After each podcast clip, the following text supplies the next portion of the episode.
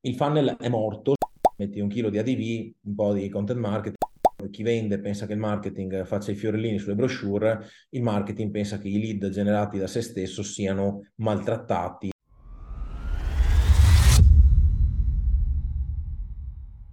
Benvenute e benvenuti a Digital Queens, il podcast dedicato a tutte coloro e a tutti coloro lavorano, vorrebbero lavorare con i social media o a chi vuole semplicemente tenersi aggiornato su cosa sta succedendo nel mondo digital e social.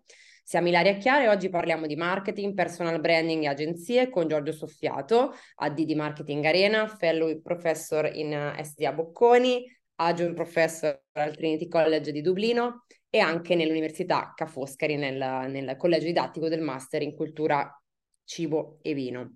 Ha anche scritto un libro che è Marketing Agenda Edito Egea. È un divulgatore di marketing digitale e di strategie, in rete è molto seguito, soprattutto direi Giorgio su LinkedIn nella tua newsletter, che tra l'altro io seguo assiduamente, a cui sono fidelizzata ormai da tempo.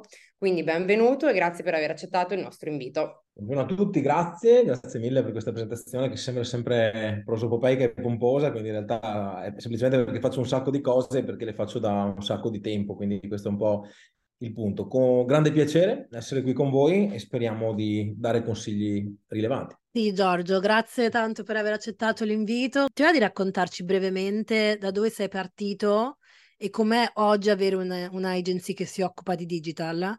Perché come sai siamo seguite, uh, seguiti da molti social media manager, da strategist, marketer ed è interessantissimo sapere di più dal punto di vista di un founder che ha più di dieci anni di esperienza come te. Sì, allora eh, io mi laureo nel 2007 in marketing e comunicazione e a mio parere questo è già un punto interessante perché comunque non era così normale avere queste, c'erano le lauree in comunicazione, ma le lauree in marketing, nello specifico a Ca' Foscari, non erano poi così tante. Quindi in realtà da lì io divento ricercatore presso Venice International University, che è una eh, un consorzio di università e quindi riesco a diciamo dividere questo lavoro di ricerca che poi mh, per scelte personali non sfocia in, una, in un dottorato e, e, il lavoro di mh, consulenza o comunque diciamo digital marketing che al tempo era forse molto più concentrato sul motore di ricerca, quindi anche le, le agenzie erano un ecosistema molto molto più piccolo.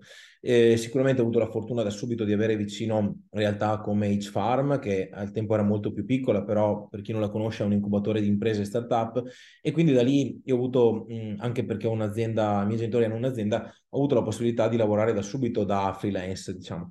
E mh, Marketing Arena esisteva già come nome, era un blog che io avevo aperto nel 2003 all'università perché pensavo che eh, fosse interessante delle, capire delle cose, quello che oggi forse sarebbe una newsletter, forse sarebbe un gruppo sui social, qualcosa di simile. E, ehm, e pian pianino eh, ho cercato di raccogliere un po' come l'uccellino sulle spalle dell'ippopotamo, raccogliere i cocci delle cose dei più grandi che i più grandi non piacevano. Parliamo ad esempio di docenze che grandi agenzie non volevano fare, oppure parliamo di piccoli clienti che altri non volevano seguire. Quindi da lì è nata Marketing Arena, che oggi è una realtà da 55 persone, 3 milioni di fatturato e quindi una realtà più grande, più importante, che di base è ancora a Rovigo e che ha giovato della, della pandemia perché ha permesso di sdoganare il remote working e quindi di abbattere del tutto il nostro tasso di rotazione. Si licenzia quasi nessuno. Allora, grazie Giorgio, interessante perché io non conoscevo in realtà le tue origini, quindi ci siamo conosciuti, incontrati negli ultimi anni. So se ti ricordi un evento a Milano, ci siamo visti di persona, ma insomma ti seguo da, da, da, da tanto tempo e non sapevo in realtà le tue, um, tuoi esordi, quindi eh, bene che li ho, li, li ho, conosciuti. Quindi 2007, insomma, più o meno, dai, quando anch'io sono andata online, mi ricordo 2007, aprivo il blog, tipo anch'io, quindi parliamo ormai di un po' di anni fa.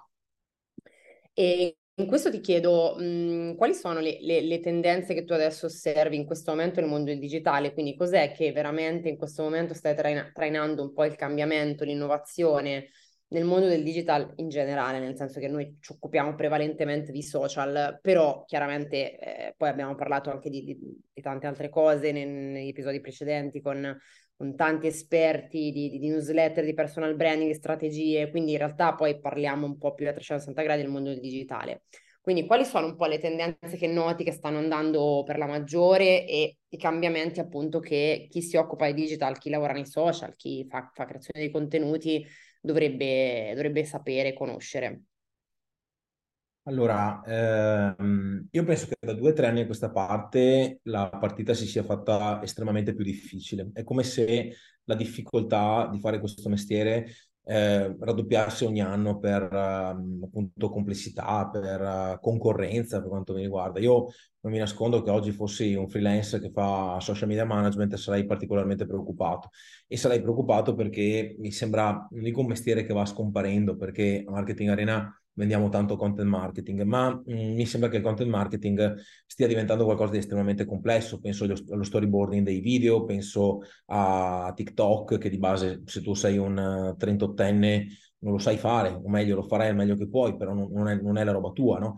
E, ehm, e quindi il punto, il punto, qual è? Secondo me ci sono almeno, almeno, tre punti da sottolineare. Il primo è il passaggio dall'influencer marketing al mondo dei creator, perché a mio parere questo passaggio è fondante, un tempo si noleggiava la visibilità, si misurava tutto sommato il costo per impression di un influencer, oggi in realtà è molto più la produzione del contenuto che si va cercando. Noi credo che su un cliente su due, un cliente su tre ormai lavoriamo quasi più con contenuti dei creator che con contenuti nostri. Quindi in realtà il, um, il, content manager è diventato un curatore, è una cosa bellissima, è diventato un content designer, però poi non è detto che il contenuto sia per forza portato, dalla, per forza portato da lui. E, um, il secondo tema è quello del marketing stack, quindi il fatto che il CRM principalmente, ma poi tutto l'impianto di marketing, dal sito web alla parte di SEO, all'integrazione con i sistemi aziendali, ehm, diventa fondamentale. Quindi avere, avere, ben chiaro qual è la cassetta degli attrezzi del marketing è un punto estremamente importante. E il terzo punto penso sia la verticalità industriale, cioè oggi essere un social media manager nello sport o nel food è molto più interessante che esserlo, ripeto, genericamente, perché comunque se noi guardiamo il mondo dei sommelier online che raccontano il vino su TikTok, è estremamente divertente. Se invece noi guardiamo qualcuno che può aiutare le aziende B2B o B2C in maniera molto generica eh, si rischia di andare addosso al piano editoriale, ma parliamo di cose del 2017, secondo me. Hai detto tre cose che me le scrivo adesso e le riuserò. No, mi piace tantissimo questa cosa, la cassetta degli attrezzi del marketing, questa te la rubo subito perché proprio è vero, cioè tantissimi si approcciano al mondo digitale, eh, soprattutto pro- della vendita dei prodotti digitali, quindi il D2C senza avere magari gli strumenti giusti. E quindi veramente il fatto della, della cassetta degli attrezzi è bellissima come, come, immagine. E anche tutto il discorso legato ai content creator, gli influencer Ilaria poi ti chiederà sicuramente qualche follow up question però lo notiamo anche nei nostri lavori ma lo notiamo anche nei, nelle interview che stiamo facendo in questi episodi di Digital Queens. Viene spesso fuori. E e anche tutto quanto l'ultimo discorso mi, mi, mi ritrovo parecchio, ecco. E, ehm, però, no, tutte queste, cioè, sembra quindi che va tutto bene, cioè, sembra che abbiamo trovato, il mo- cioè, abbiamo trovato il modo per essere al passo nel 2023. E invece, in uno dei tuoi ultimi speech in presenza al Web Marketing Festival, hai detto che ormai tutto è rotto. Cosa vuoi dire e qual è il contesto? Cioè, cosa, cosa intendi?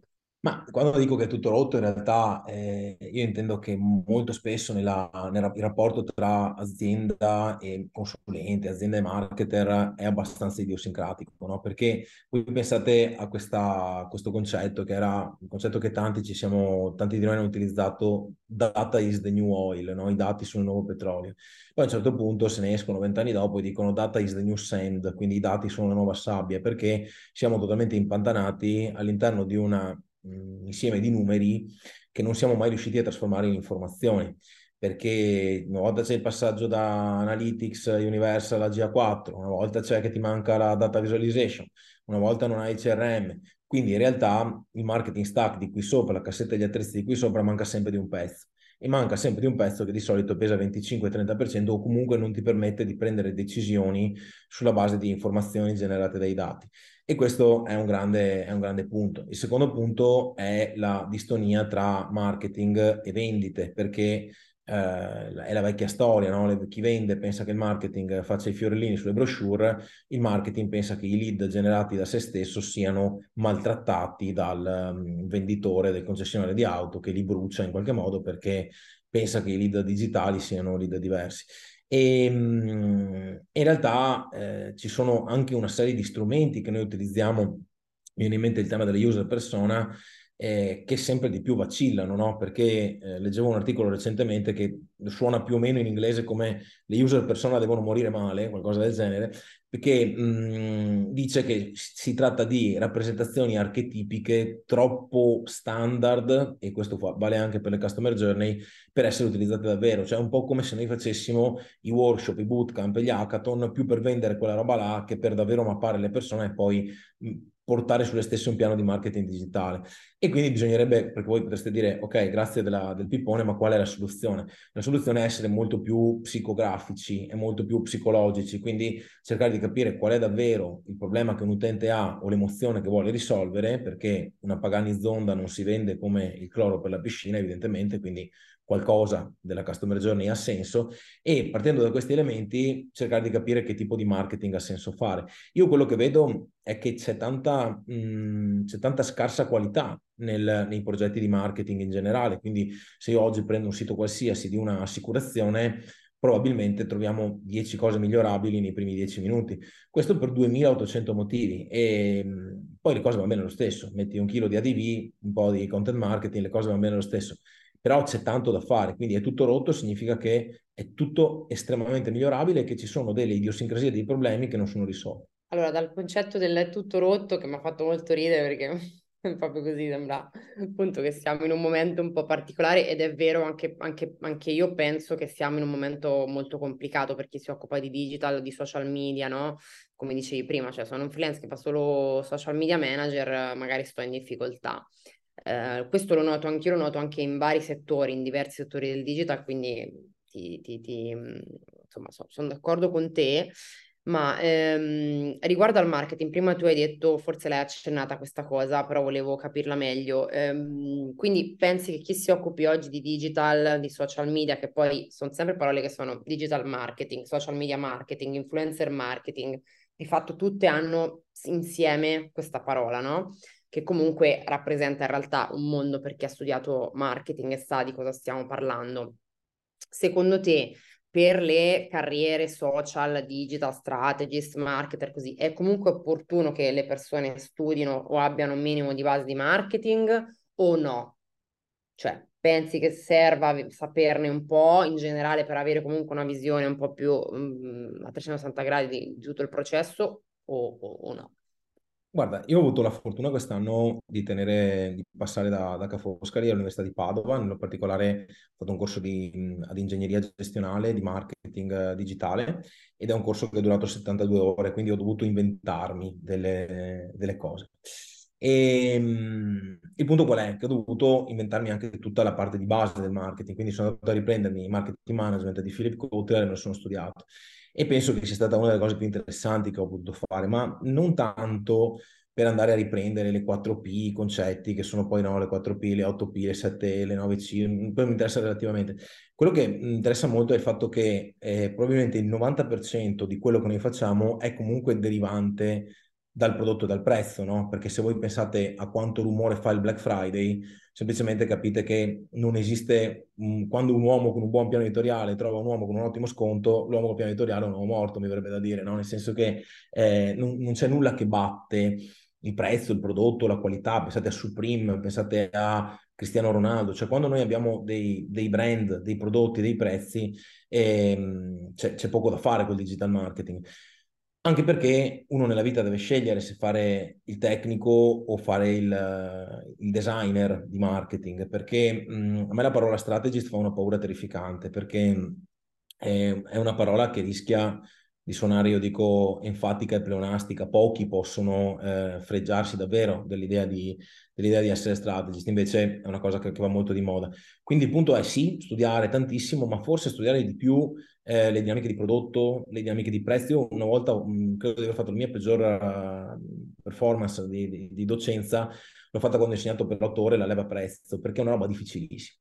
È una roba tra l'altro che ha tutta una serie di strumenti quantitativi per le decisioni, tutta una serie di eh, concetti. Pensiamo nella comunicazione ai gross rating point. Chi è che sa cosa sono i GRP, gross rating point, come si usano e come si calcolano? Probabilmente uno su cento delle persone che ci ascolteranno e non sono io, tra l'altro. Quindi il punto qual è? Il punto è eh, che c'è tanto da studiare, ma perché quel dizionario lì ti torna molto utile, non per parlare con i tuoi clienti, ma per parlare con te stesso e ricordarti casi di studio utili. Sapere poi, e chiudo, ehm, ricordarsi storie e casi di aziende simili è estremamente interessante, perché quando tu trovi delle, riesci a trovare dei pattern, poi delle volte funzionano. Pensiamo all'inbound marketing, no? gli ebook e tante altre cose. Il pattern dell'inbound marketing nel B2B a domanda latente è una cosa che sai che potrebbe funzionare molto spesso quando qualcuno si schianta è perché applica tecniche da B2C a domanda palesata ha un problema B2B a domanda latente. Questo per me è fare marketing. Allora, bisognerebbe prendere un momento e risentire quello che hai detto ultimamente, perché tu dici tantissime cose interessantissime e dici velocissimamente. Già solo potremmo fare un episodio su questa tua ultima risposta. Andiamo a meno due per Giorgio quando parla nel, nelle montagne. no, però è assolutamente interessante questo discorso. Cioè, io tante volte vengo per dire assunta, faccio application a lavori di social media managing e mi ritrovo a fare eh, marketing strategy per i social media magari, o non è, non è, detto, nel senso che tante cose poi si... una va de- vanno dentro, sono, c'è una cosa com- com- combinata con l'altra. E, e non raramente mi trovo a dire, cioè se avesse messo un annuncio scritto marketing strategist per questo brand, io non avrei fatto l'application, perché per fare la strategist servono una serie di um, skill, di competenze, di esperienza su quella nicchia, su quell'industria che ovviamente magari non, non avevo in quel caso specifico. E sulla questione del managing, invece, ah, nonostante tu hai detto che bis- c'è un trend sicuramente di verticalizzazione anche sulla parte managing, lo noto anch'io e mi piace anche a me, infatti io mi sono verticalizzata diciamo, negli, diciamo, negli ultimi anni, uh, però comunque quando sei abituato a gestire un team, a gestire un dipartimento grafico, a capire un po' come, quali sono gli strumenti di navigazione, diciamo, ogni barca più o meno è simile all'inizio. Bello e diverso dire devi progettarmi la barca che voglio arrivare in Africa, ok? Cioè se io la devo guidare è un conto, se devo progettare la barca è un altro. E, ehm, quindi parlando di strategie, parlando di contenuti, cioè quali sono... Uh, secondo te, e faccio una domanda fuori scaletta, come, come si, ci si deve approcciare per la creazione di contenuti e strategie per dei business, diciamo, di prodotti. Cerchiamo un attimo di, di, di, racchiudere il cerchio, perché B2B è un'altra cosa, servizi è un'altra cosa. Parliamo per dire di D2C di prodotti. Secondo te qual è cioè, il modo migliore per approcciarsi? Ci sono degli step, una metodologia che tu fai fare all'interno della tua agenzia? Cioè, banalmente, devi studiare i competitor, devi capire qual è il pain point, perché alla fine facciamo finta che vendiamo una soda, adesso il pain point della gente può essere il prezzo, può essere, boh, non lo so, cioè quali sono, se ci sono degli step per sempre aiutare chi ci sta ascoltando e dire ok, senza sapere queste cose qui, non iniziare nemmeno a fare i brief di contenuti. Allora, è una buonissima domanda ed è anche, ed è anche complicata. E io ho letto recentemente, ho qui un, sul tavolo questo libro, si chiama Marketing Rebellion, che è un libro che porto con me da, da parecchio tempo. E uno degli aforismi che esiste in questo libro qua è tipo se io parlassi a mia madre come l'advertising parla alle persone medie, probabilmente mi prenderebbe a schiaffi. Ed è un, una cosa molto interessante perché eh, di base la prima cosa da capire è se il contenuto che viene progettato è un contenuto che noi come clienti vorremmo, vorremmo ascoltare. Quindi il, il primo tema è, a mio parere, il content design, ma anche successivo a una content inventory e channel inventory di qualità, perché significa capire com'è stata la, la, strategia di contenuto dell'azienda eh, o del prodotto fino ad oggi e come questa strategia eh, su quali canali è stata distribuita. Perché mh, mm, ho, letto recentemente, ad esempio, una, una frase di uno bravo che dice il contenuto non dovrebbe mai eh, essere prevaricato dal canale. Attenzione, perché ad esempio su TikTok, secondo me, questa, questa affermazione è vera fin là. Cioè ci sono dei canali sui quali tu hai non solo bisogno di un tono di voce, ma hai bisogno di meccaniche di produzione del contenuto, la durata, il reel per quanto riguarda magari eh, Instagram, il, il, canale YouTube. Cioè oggi il, non è più vero che il mezzo è il messaggio, probabilmente il canale è il messaggio. Quindi il punto è che il canale è totalmente, totalmente dirimente e quindi va capito dove il contenuto sarà deliberato, da chi sarà prodotto e mh, qual è l'obiettivo di quel contenuto, perché una cosa che oggi ancora, che nella, nel piano editoriale teorico è molto semplice, ma ancora io non vedo fare, è riuscire a clusterizzare un contenuto per quelli che possono essere, ad esempio, degli utenti fedeli o non fedeli. Quindi immaginiamo il fatto di avere il, il, il già cliente, il prospect che però mi conosce e quello che non mi conosce, allora lì io devo andare a lavorare, devo andare a lavorare di contenuto, di advertising su quel contenuto, di canale e quindi il punto è costruire con questi elementi un modello, un framework, qualcosa di simile per capire come sviluppare l'attività, anche banalmente quanto advertising metto sui singoli canali, quanto advertising metto sui singoli contenuti, per capire dove questi contenuti atterrano e che ruolo hanno, perché tutto sommato io sono un grande eh, oppositore del funnel, no? C'è un bel libro, si chiama Smash the Funnel, anni fa parlavamo del passaggio dalla, dal funnel a messi middle, però la verità è che il funnel è molto facile per spiegare le cose, quindi quel, quel poco che è rimasto di bontà del funnel è che tutto sommato tofu, bofu, mofu lo capiscono tutti. E quindi capire in quale fase dell'ipotetico funnel agisce il contenuto e quale KPI mi attendo dalla performance di quel contenuto, secondo me è estremamente importante. Quindi io penso che si tratti appunto di content inventory, channel inventory, ruoli, KPI e eh, media, perché comunque il contenuto oggi deve essere per forza spinto dal media a, a cavallo dello stesso. Questo secondo me è un po' il punto. Eh, Giorgio, scusa, riusciresti un attimo a tornare indietro sulla questione smash the funnel? Cioè, cosa, cosa intendeva dire e secondo te, se tu sei d'accordo, qual è l'alternativa quindi? Allora, questo è un, un contenuto che noi abbiamo portato a un B2B Day, che è uno degli eventi che facciamo a Marketing Arena ed era proprio sulla parte, sulla morte del funnel, no?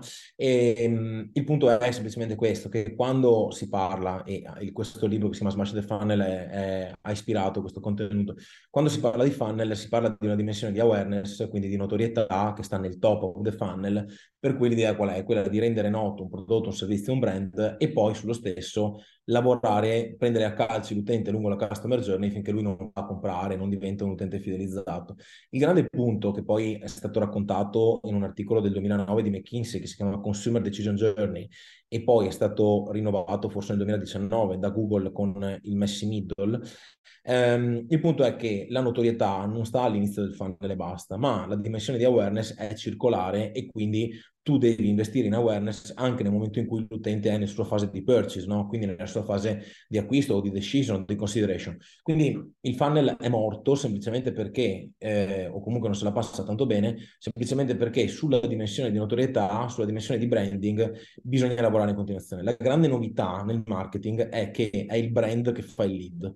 Non devi fare brand per poi raccogliere i lead, non è pasturare a pesca, è che bisogna fare brand sempre per poi pescare.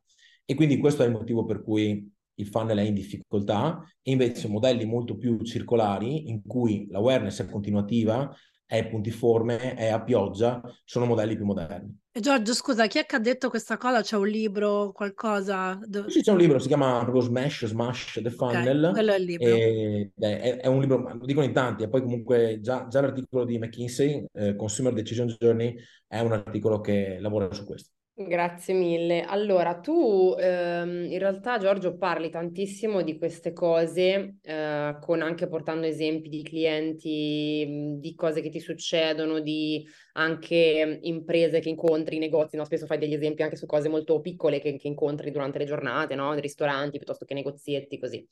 Um, e lo fai nella tua, nella tua newsletter e su LinkedIn, diciamo, no? Forse più sulla newsletter che su LinkedIn. Comunque su LinkedIn hai Uh, più di 20.000 persone che ti seguono, visto stamattina, quindi tante. Uh, sei un influencer di LinkedIn a tutti gli effetti. Sei, sei, già top voice o non ti hanno ancora messo top voice? No, no, credo, credo di no, forse perché sono troppo imprenditore per essere divulgatore. Ci sta. E, um, quindi volevo chiederti, eh, per, per, andare un po' sul personal branding, perché tu comunque fai tanta divulgazione gratuita, se vogliamo, no? Eh, anzi, assolutamente gratuita, direi, sia su, appunto, su, sia su LinkedIn che su, che, su, che su newsletter, e tu usi Substack come tanti diciamo marketers o digital, digital cosi o comunque persone che si occupano di comunicazione in generale, giornalisti, quasi tutti usano Substack, anche io sono passata da poco e vedo che insomma forse è la piattaforma che sta andando per la maggiore in questo momento per, per la newsletter per vari motivi. Um, ma tu ti, defi- ti, definisci un influencer? So, io so, so già la risposta, però eh, um, ti definisci avendo comunque appunto un seguito abbastanza importante, perché comunque 20.000 su LinkedIn, immagino che la newsletter sia altrettanto letta, quindi credo che avrai parecchi abbonati. Um, come ti definisci? Influencer, divulgatore o semplicemente condividi un po' il tuo pensiero da, da imprenditore?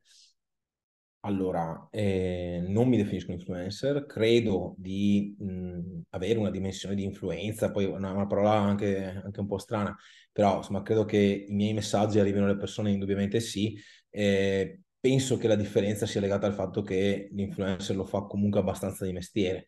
E invece, per quanto a me, allora, il numero dei follower su LinkedIn è più elevato rispetto a quello della, della newsletter, ma mh, anche qui si impara una cosa che al di là di picchi, no? Quindi eh, quando l'estetista cinica ha detto che merita di leggere la mia newsletter, sono arrivate, non so, 500 persone, però mh, al di là di picchi di quel tipo lì, eh, è la consistenza che paga, no? Quindi il fatto di comunque avere contenuti continuativi. Io personalmente eh, sicuramente curo il mio personal branding, ma non lo curo con un piano editoriale quindi ho bisogno di incontrare un concetto, quando lo incontro posto, senza eh, ossessione per l'orario o per, o per, cose del genere. Quindi in realtà ehm, questa spontaneità nel piano editoriale probabilmente mi fa anche perdere qualcosa rispetto alla eh, social media metric che troveresti per postare alle 8 anziché alle 7, oppure io sono di base un disordinato, no? perché avendo eh, dovendo lavorare non riesco a, ad esempio, fare un mirroring delle newsletter su LinkedIn, cosa che mi sono appuntato di fare, quindi non ho, non ho quella curatela lì.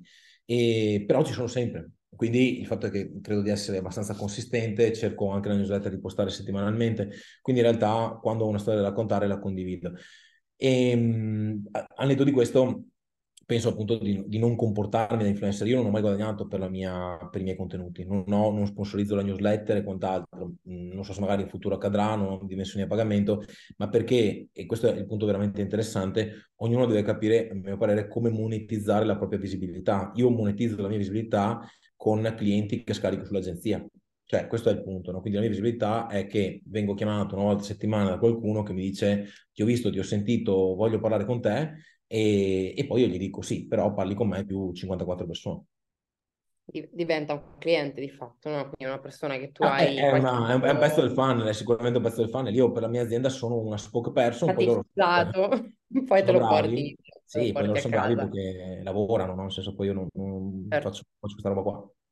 Beh, 54 persone, insomma, inizia a essere un bel team, quindi assolutamente va, va, va fatto lavorare. E su questa cosa del, del, raccontare quando ce n'è bisogno, cioè nel senso, no, scusami, di, di, di, di, parlare nel momento in cui hai veramente qualcosa da dire, che è una roba anche molto mia, nel senso che anche io non creo contenuti, cioè ogni tanto mi metto lì di dire, di, fare un po' di contenuti, no? Per avere comunque una continuità nella, nella pubblicazione, ma poi eh, chiaramente cioè, sono up and down per motivi vari di tempo e soprattutto di cose da dire, perché io penso che a differenza appunto di un, di un creator che magari di un TikToker che comunque tutti i giorni deve stare lì a mettere sto cavolo di video ogni giorno, eh, di qua ci sia invece la voglia di, di, condividere qualcosa che abbia un senso e un valore, no? Quindi tu quando scrivi la newsletter lo fai perché c'è una roba da dire e da condividere, quindi qu- quanto questa roba è importante mh, per te o in generale anche nella creazione di contenuti, cioè pensi che siano due modi di gestire la cosa, quindi l'influencer posta sempre perché lo deve fare, ma ha dei rischi ovviamente, viceversa invece postare solo quando ce n'è veramente l'esigenza e la qualcosa da dire, no? Qualcosa da, da, da trasmettere. Ma io credo che siano in realtà stili, no? Perché nella... io ho imparato tanto da due cari amici che sono anche eh, persone discusse in rete, che sono Riccardo Scandellari e Rudy Bandiera.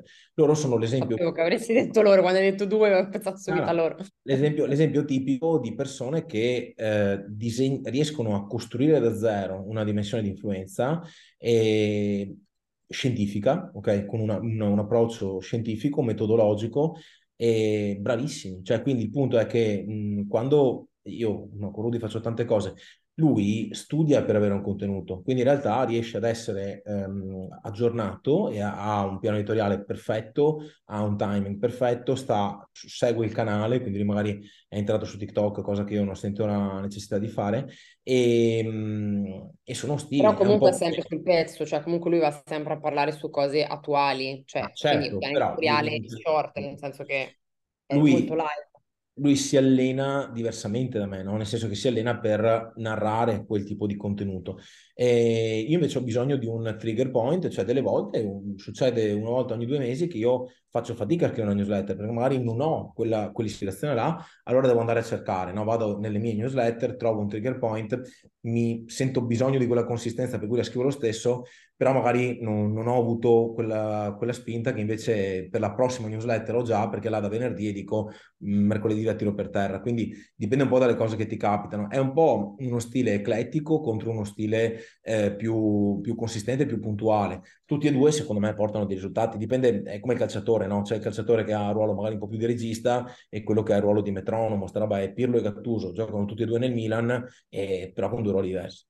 Sì, sì, ma infatti anche Scande per dire anche lui è un preciso, poi, poi ogni volta che, che, scrive effettivamente riesce a trovare sempre il modo per farti ragionare su quello di cui scrive, no? Quindi comunque riesce a essere sempre interessante, che è una roba molto difficile al giorno d'oggi, a maggior ragione che siamo comunque pieni di contenuti, di persone che condividono in rete, quindi assolutamente interessante la, la visione, le due visioni. Secondo me a volte c'è eh, anche troppa fame. Cioè io ho visto che mh, ho incontrato eh, persone a tutti i miei convegni, a tutti quelli di Scande, tutti quelli... Cioè c'è gente che ha studiato troppo. Di base invece il punto è mh, prendi questi spunti e poi di, di, questi momenti qua fatene due o tre, tanto diciamo tutti sempre le stesse cose più o meno. Quindi in realtà a mio parere anche l'overformazione è una, è una forma di eh, nutrimento delle proprie forse paure di non essere bravi abbastanza ma in realtà oltre a studiare bisogna fare perché non, non impari mai quanto riesci a imparare facendo, testando, provando. Assolutamente, infatti mi viene in mente anche che vedo che poi più o meno le persone che commentano si crea poi la community, no? Quindi sono un po' sempre le stesse.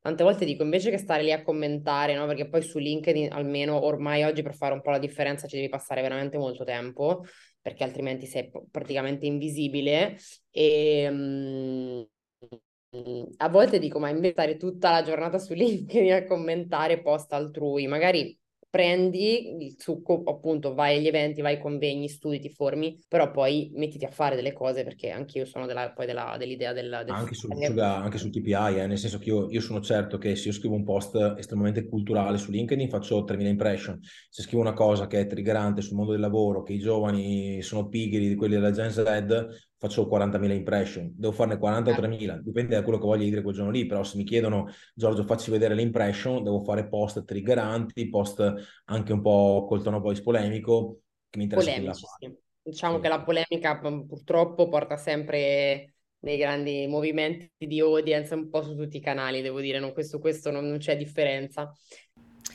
Bene Giorgio, la nostra ultima domanda di rito è se hai delle letture dei podcast da consigliarci, ne hai già accennati qualcuno uh, di letture molto interessanti. Ho una domanda, tu hai un podcast? No. No, lo farai?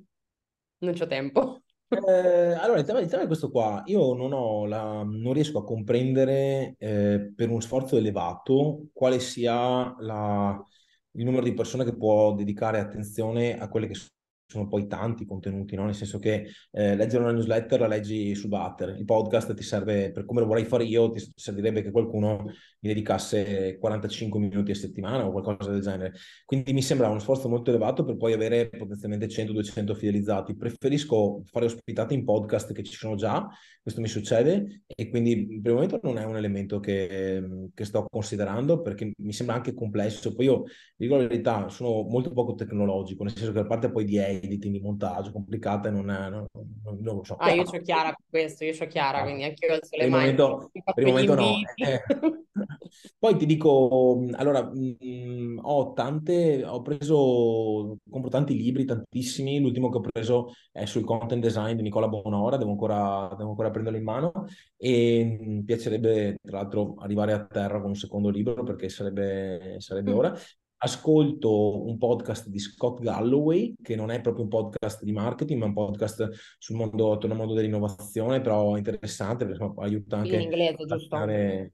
In English. In inglese? In inglese, in inglese, sì. Aiuta ad allenare appunto la, aiuta ad allenare la lingua e, e basta, ed è una delle cose principali. Poi ecco, ogni tanto mi guardo le cose che fa Giorgio Tave su YouTube perché è bravo, poi fanno, fa delle belle, dei bei recap e quindi un po' mi fonti. E, e basta, poi insomma le, le solite solite newsletter italiane, mi sta piacendo link molto belli, lo guardo sempre, lo leggo sempre, mi sta piacendo Futuro Fortissimo e, poi vabbè, leggo, molto la Click This Week, che è la newsletter di Alessandro Minino, solo sono miei sì. concorrenti, ma sono però scrive miei, miei più amici. Alessandro, se non sbaglio, lo devo intervistare anche lui, ma mi scrive pochissimo Ale, però mi sa. Sì, arriva ogni, arriva ogni mese una e mezzo, però... Una l'anno, tipo. È lunga, è lunga, lunga. Però è bravo, ecco, insomma, quindi mh, mm, sono queste qua e poi cerco di... Ti vedi anche lì, per esempio, anche lui ha scritto, se non sbaglio, una, una newsletter 6-8 mesi fa che ha girato tantissimo, era fighissima e tutti l'hanno presa e ricondivisa, perché capito, cioè, banalmente qui siamo nel, nel, nel, cioè, quando hai comunque un po' di credibilità, inizia a essere comunque un nome nel, nel tuo settore, nella tua nicchia, se poi scrivi la roba figa al momento giusto, che, che dà valore, che fa anche ragionare, come dicevamo Scande prima, piuttosto che appunto Mininno, uh, con l'ultima newsletter che mi pare che era tipo le aziende senza meta, una roba del genere, cioè con le aziende senza social, cioè era abbastanza peso come titolo, quindi molto uh, attirava molto l'attenzione e poi era ricco di contenuto. Quindi um, a quello che dicevamo prima, cioè magari meglio scrivere meno, però avere no, la, la, la bomba da lanciare lì che poi ti porta veramente anche per tanto tempo, no? Dei, dei risultati, quindi assolutamente. Devi anche capire a chi parli, perché loro quello l'hanno chiamato ebook, chiamato tipo digital marketing senza meta, l'hanno messo eh, su Medium e tra l'altro è un ebook che non ha min- ah, alcun contenuto. Ah, bravo, sì, era quello. quello è vero. Gated, quindi in realtà non è, non è vincolato, è un, è un contenuto eh. aperto, e però mi diceva che gli ha portato un cliente, quindi di base, anche se non è gated, non hai il percorso di nurturing, non hai HubSpot installato, però ti ha portato un cliente. E quindi eh, dipende molto da... cioè tante volte il vero inbound è fatto dal fatto che la gente pensi a te quando, deve, quando ha bisogno di, di qualcosa. È chiaro che devi progettare contenuti di qualità. Cioè io quello che vedo è che eh, tante volte quando potrei ri- rimescolare 10 slide, io li faccio comunque sempre da zero, perché l'artigianalità è, è diversa, cioè, l'abito, l'abito sartoriale ci vuole tempo per farlo. Grazie Giorgio, grazie a tutte e tutti per averci ascoltato. Se questo episodio ti è stato di aiuto e ti è piaciuto, ricordati di lasciarci una recensione e di inviare il podcast a chi pensi possa interessare. Su Spotify abbiamo anche aperto i commenti, quindi facci sapere se hai del feedback e se ci stai invece ascoltando per la prima volta iscriviti al nostro canale podcast Digital Queens per non perdere i prossimi episodi e diventare un vero o una vera Digital Queen. Ciao! Ciao! Grazie Giorgio. Ciao a tutti, Ciao. grazie.